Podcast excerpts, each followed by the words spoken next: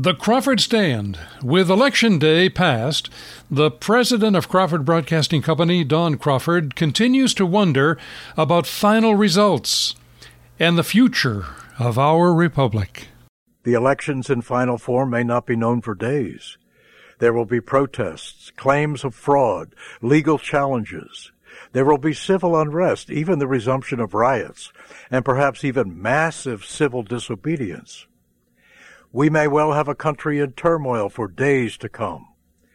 We may witness the tearing apart of this great society and the resumption of the hatred, animosity, and deep division which characterizes America today. We the people are in the times, as founder Thomas Paine well said, that try men's souls. That is, men's and women's souls. They are both tried in this incredible society of today. But the die has been cast, and we pray for fair elections, that all votes are fairly counted, and accurately so, and the results, when final, clear and indisputable. Without that, we will live with civil unrest and even disobedience for weeks and months to come. These are revolutionary days in America, and those who are real patriots must stand up and be ready to fight the fight of faith and the fight of freedom. We must be ready, for we are now in this fight full bore, like it or not, and it will require eternal vigilance, action always, and the reassertion of the right moral and political principles in order for the America we love to survive. Are you ready? I pray you are to that end, and, and I pray for America, and I pray for his future, and I pray for your future and mine.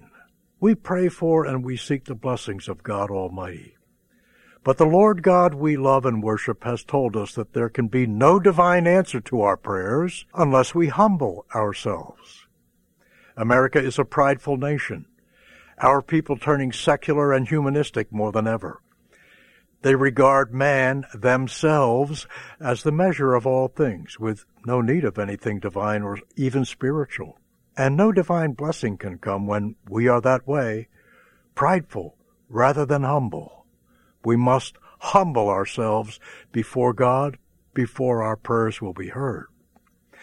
And then we are told that we must turn from our wicked ways to be heard and to have our prayers answered immorality is so deeply embedded in American society and culture, and that will be extremely difficult to do away with, requiring radical change. And that will take revival, real revival, a deep sense of culture, born again. Doubtful it is that America is ready for that, but we must turn. We must turn back to the morality of the Bible, to biblical values, if we are to be heard and then blessed by God Almighty. And then we are told that we must seek God with all of our hearts, to love Him with all of our strength. And that is so little evident in America today as such. And because of that, there can be no divine blessing, no answer to our prayers. We must pray and pray without ceasing. We must pray believing that our God will bless America and us with it.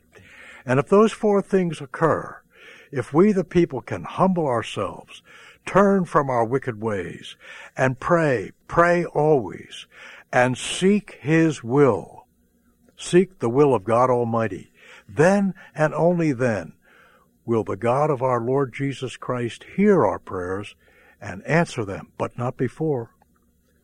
Uh, it really is apparent that we have so much work to do before that blessing will come. And then we as a people, as we contemplate the America we have created, must be still and know that He is God. Be still, says the Scripture, and know that He is God. Wait patiently. Pray for enlightenment and wisdom, and wait for the events divinely directed, and they are, all of them. Wait for them to unfold. We can be still if we know in our hearts that we have done everything possible that we should do as American citizens and voters. If we have done our duty, and if we have voted, and if we have stood tall for the America which has given us so much, Then we can wait patiently for the will of God to happen. And as we do, let us give thanks in everything. In everything. Give thanks as God has commanded for everything. Everything, including trials and tribulations and lessons learned. They will toughen us and they will renew our minds and they will make us better. And especially let us be thankful for the America in which we have been privileged to live. Are you grateful? Are you, I mean, are you really grateful? Are you really thankful for America, for the citizenship, the best in all of history that you have? Are you? If so, you will stand up and stand tall, and you will fight the fight of faith, and you will run the race, and you will vow to be better, and work harder, and be ready at all times to place your all on the altar. Are you ready to do that? The times may require that. Millions and millions of Christians and patriots have done that in times past and still do it today. You may be one of them in the near future. Uh, pray, my fellow Americans, that pastors and Christian leaders and Christian lawyers and doctors and businessmen and women, white, black, and Latino, will stand up as Christians and patriots and defend America desperately needs that. In so many ways, there has been an America, as we are told by Francis Schaeffer, an America with vast silence, vast silence in Christendom and among our leadership, not confronting, not facing, and not dealing with the issues. And that must end, and it must end now and forevermore. We, the people of faith, need aggressive, courageous Christian leadership. Do you have it? Do you know it? Now more than ever. Even if America lurches to the left and progressives and radicals are elected and those anti-American prevail, there is still opportunity, different, more challenging, and certainly more difficult. But it is there nonetheless to champion the faith and the freedoms of this great country we will be called upon as citizens and Christians to respond to a, much higher responsibility with more work, more doing, more involvement, a harder life in every way. Are you ready for that? Then the mettle of our character and our faith will be surely and sorely tested as never before. And the cost, the true cost of standing for the gospel will be demanded. Are you ready for that? And are you ready to fight the fight of faith and lay all on the altar? We, the people of the book and the scriptures, can never again, never again take our freedom of religion for granted. Never. Never. Oh, I pray for this great country. I pray for you and yours, your family, your friends, and those you love, and for all Americans. We have always been one nation under God, striving to be indivisible, striving as well to provide liberty and justice for all. We have done all of that within the structure of our great republic and by the laws and regulations of our great Constitution. Now we say with Ben Franklin of old, can we keep this great republic? Can we? Can we? What becomes of America in our hands with our votes, with our actions? Who we are and what we will be as a people will be known the world over. Those are the challenges we face, and we will face them, each of us, forevermore.